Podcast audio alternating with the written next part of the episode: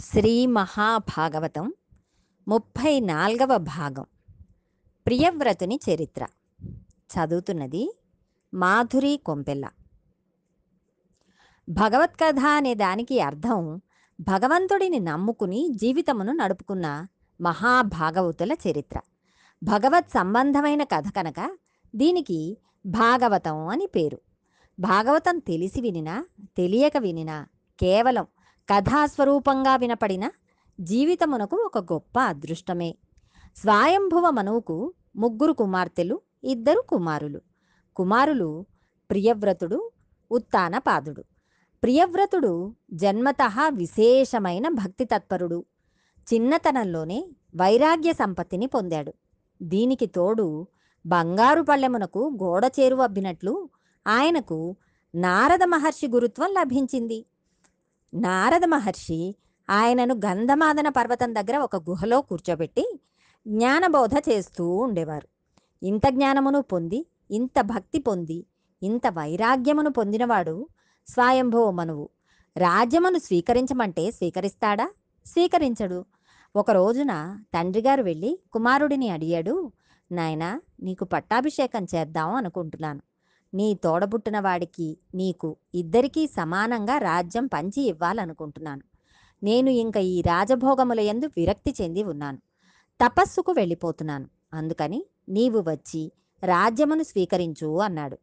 ఇలా మాట్లాడడం చాలా కష్టం. కథలో చెప్పినంత తేలిక కాదు. అప్పుడు ప్రియవ్రతుడు నాకు ఈ ప్రకృతి సంబంధము దీని బంధనం గురించి బాగా తెలుసు. ఈ శరీరంలోకి వచ్చింది బంధనములను పెంచుకుని అవిద్య యందు కామక్రోధముల యందు అరిషడ్వర్గముల యందు కూరుకుపోవడానికి కాదు. పైగా నేను ఒకసారి రాజ్యం ఏలడం మొదలుపెట్టి అంతఃపురంలో జీవనం చేయడం ప్రారంభిస్తే నా అంత నేను తెలియకుండానే గోతిలో పడిపోతాను. అందుకని నాన్నగారు నాకు రాజ్యం అక్కర్లేదు. నేను ఇలాగే ఉండి ఈశ్వరుడిని చేరుకుంటాను. భగవంతుడి గురించి తప్పిస్తాను అన్నాడు.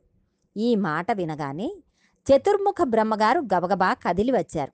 ఎందుకని వచ్చారు అంటే ప్రజోత్పత్తి చేసి రాజ్య పరిపాలన చేసి ధర్మమును నిర్వహించమని స్వయంభువ మనువును బ్రహ్మగారు సృష్టించారు. ఇప్పుడు ఈ ప్రియవ్రతుడు ఈశ్వరాభిముఖుడై వెళ్ళిపోతాను అంటున్నాడు. అప్పుడు బ్రహ్మగారు ఊరుకున్నట్లయితే ఇదే లోకమున కట్టుబాటైపోతుంది. గృహస్థాశ్రమమునందు ప్రవేశించడమనే అత్యంత ప్రమాదకరమైన చర్య అని కాబట్టి దాని యందు ప్రవేశించరాదు అని ప్రజలు భావిస్తారు. అప్పుడు వైదిక సాంప్రదాయంలో వివాహం అనేది పవిత్రమైన చర్యగా భావించబడదు. ఇక వంశోత్పత్తి ఉండదు. అందుకు కదిలారు బ్రహ్మగారు. నాయన ప్రియవ్రత సంసారములో ప్రవేశించనని నీ అంతట నీవు ఒక నిర్ణయమునకు వస్తున్నావు. నీకు నాకు సమస్త లోకపాలురకు బ్రాహ్మణులకు ఎవరి వాకు శిరోధార్యము ఒక ప్రమాణమేమైనా ఉన్నదా? ఇదియే ప్రమాణము అని చెప్పడానికి వేదమే ప్రమాణమై ఉంటుంది. ఈశ్వరుడు లేడన్న వాడిని నాస్తికుడు అనరు. వేదం ప్రమాణం కాదు అన్నవాడిని నాస్తికుడు అంటారు. అందుకే వేదం కనపడిన వేద పండితుడు కనపడిన వెంటనే నమస్కరించాలి. సత్యం అంటే మారనిది. ధర్మం అంటే మారునది. మారిపోతున్న దానిని పట్టుకుని మారని దాంట్లోకి వెళ్ళాలి. ప్రతిక్షణం మారిపోయే దానిని ధర్మం అని పిలుస్తారు. మారుతున్న ధర్మమును అనుష్ఠానం చేయడానికి నీవు ఇప్పుడు గృహస్థాశ్రమంలోకి వెళ్ళాలి. వెళ్ళిన తర్వాత నీకు వచ్చిన జ్ఞానము స్థిరమైన జ్ఞానం. అందుకని నీవు అందులోకి ప్రవేశించు. లేకపోతే నీవు ఈశ్వరాజ్ఞను ఉల్లంఘించిన వాడవు అవుతావు. అయితే గృహస్థాశ్రమంలోకి వెళ్ళకుండా కొంతమంది సన్యసించిన వాళ్ళు ఉంటారు. వాళ్ళు అందరూ తప్పు చేసిన వారా అనే సందేహం కలగవచ్చు. మహాపురుషులు అయిన వారికి కొన్ని మినహాయింపులు ఉంటాయి. అప్పుడు ఆయన అన్నాడు మహానుభావ మీరు వచ్చి ఈ మాట చెప్పారు. కాబట్టి నేను తప్పకుండా గృహస్థాశ్రమంలోకి ప్రవేశించి రాజ్య పరిపాలన చేస్తాను అన్నాడు. ఇది ధర్మం అంటే. పెద్దలైన వారు వచ్చి చెప్పినప్పుడు వారి మాట వినే లక్షణం ఎవరికి ఉన్నదో వాడు బాగుపడతాడు. బ్రహ్మగారు చెప్పిన వాక్యమును విని ప్రియవ్రతుడు తగిన భార్యను చేపట్టాడు. ఆమె విశ్వకర్మ కుమార్తె. విశ్వకర్మ అంటే సాక్షాత్తు శ్రీ మహావిష్ణువే. ఆమె పేరు బర్హిష్మతి. ఆమె ఎందు పది మంది కుమారులను ఊర్జస్వతి అనే కుమార్తెను కన్నాడు. దీని చేత ఆయన తరించాడు. ఊర్జస్వతిని శుక్రాచార్యుల వారికి ఇచ్చి కన్యాదానం చేశాడు. వారిరువురికి దేవయాని అనబడే కుమార్తె జన్మించింది. ప్రియవ్రతుడు అంతఃపురంలో కూర్చుని తాను చేసిన పనులన్నింటినీ ఈశ్వరానుగ్రహాలుగా భావించాడు. ఆయన ఏది చేసినా భగవంతుడిని తలుచుకుని చేశాడు. అందువలన గృహస్థాశ్రమంలో ఉన్న ప్రియవ్రతుడు సంసారమును వదిలిపెట్టి వెళ్ళి హిమాలయములలో కూర్చుని కొన్ని వేల సంవత్సరములు తపస్సు చేసిన ఒక మహాయోగి ఎంతటి తేజస్సుతో కూడిన స్థితిని పొందుతాడో అంతటి స్థితిని పొందేశాడు. ఇప్పుడు ఆయనకు ఒక విచిత్రమైన కోరిక పుట్టింది. మేరు పర్వతమునకు ఉత్తర దిక్కున సూర్యుడు ఉన్నప్పుడు భూమికి దక్షిణం దిక్కు చీకటిగా ఉంటుంది. సూర్యుడు దక్షిణ దిక్కుగా ఉంటే ఉత్తరం చీకటిగా ఉంటుంది. నేను గృహస్థాశ్రమంలో ఉండి ఈశ్వరారాధనము చేసి శ్రీ మహావిష్ణువు అనుగ్రహం చేత ఇంతటి తేజస్సును పొందాను.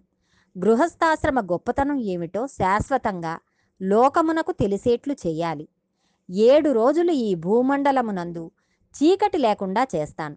సూర్యుడు ఎంత వేగంతో తిరుగుతాడో అంత వేగంతో అలసిపోని రథమునెక్కి అంత తేజోవంతమైన రథం మీద సూర్యుడు ఎంత తేజస్సుతో ఉంటాడో అంత తేజస్సుతో సూర్యుడు ఉత్తరమున ఉంటే నేను దక్షిణమున ఉంటాను.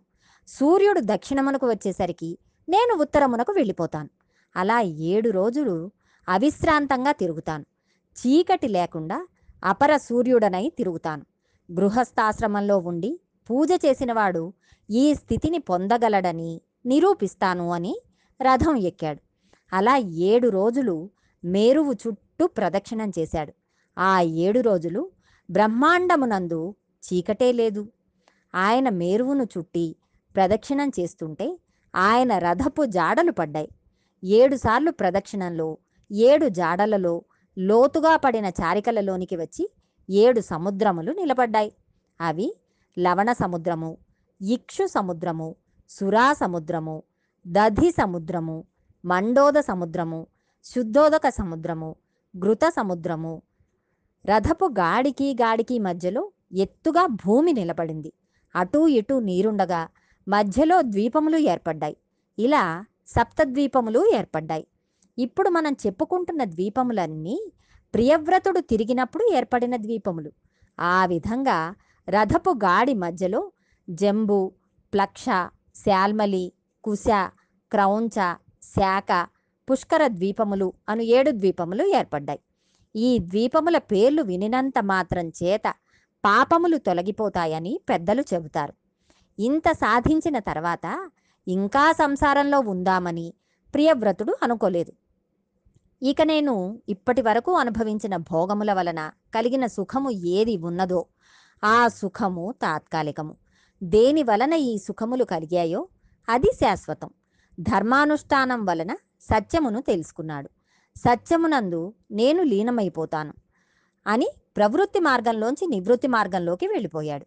ఈ విధంగా అరణ్యములకు వెళ్ళి ఘోరమైన తపమాచరించి తనలో ఉన్న తేజస్సును ఈశ్వర తేజస్సుతో కలిపి మోక్షమును పొందాడు.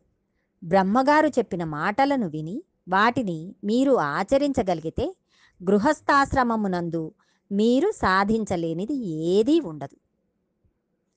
భగవదానుగ్రహంతో మరికొంత భాగం రేపు తెలుసుకుందాం.